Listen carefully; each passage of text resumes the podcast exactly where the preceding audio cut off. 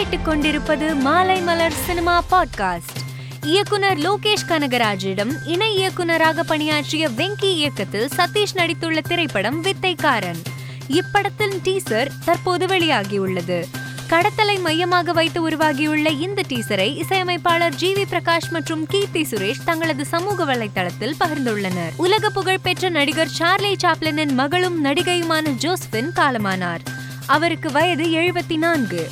Charlie Chaplin தயாரித்து நடித்த line light படத்தின் மூலம் குழந்தை நட்சத்திரமாக அறிமுகமான ஜோஸ்பின் ஏராளமான படங்களில் நடித்துள்ளார். ஜோஸ்பின் இறுதி சடங்கில் அவரது நெருங்கிய உறவினர்கள் மட்டும் கலந்து கொண்டதாக தகவல் வெளியாகியுள்ளது. மாமன்னன் படத்தை தொடர்ந்து இயக்குனர் மாரி செல்வராஜ் வாழை திரைப்படத்தை இயக்கியுள்ளார்.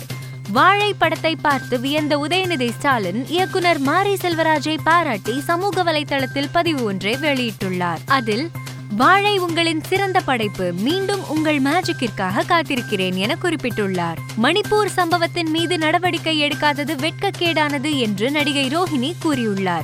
ஒரு பெண்ணின் உடலை நிர்வாணமாக்கி ஊர்வலமாக அழைத்து சென்று வன்புணர்வு செய்திருப்பது நாம் அனைவருக்கும் வெட்கக்கேடு. இதன் மீது நடவடிக்கை எடுக்காமல் இருப்பது அதைவிட வெட்கக்கேடு.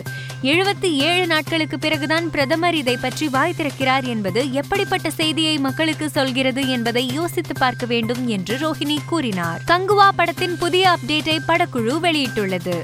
அதன்படி இப்படத்தின் கிளிம்ஸ் வீடியோ இன்று நள்ளிரவு பன்னிரண்டு மணி ஒரு நிமிடத்திற்கு வெளியாகும் என படக்குழு போஸ்டர் ஒன்றை வெளியிட்டு அறிவித்துள்ளது. இந்த போஸ்டரை ரசிகர்கள் சமூக வலைதளத்தில் ட்ரெண்டாக்கி வருகின்றனர். ஜெயிலர் படத்தின் இசை வெளியீட்டு விழா வருகிற இருபத்தி எட்டாம் தேதி சென்னை நேரு உள்விளையாட்டரங்கில் நடைபெற உள்ளது. இதனை படக்குழு வீடியோ ஒன்றை பகிர்ந்து அறிவித்துள்ளது. மேலும் செய்திகளை தெரிந்து கொள்ள மாலைமலர் டாட் காமை பாருங்கள்.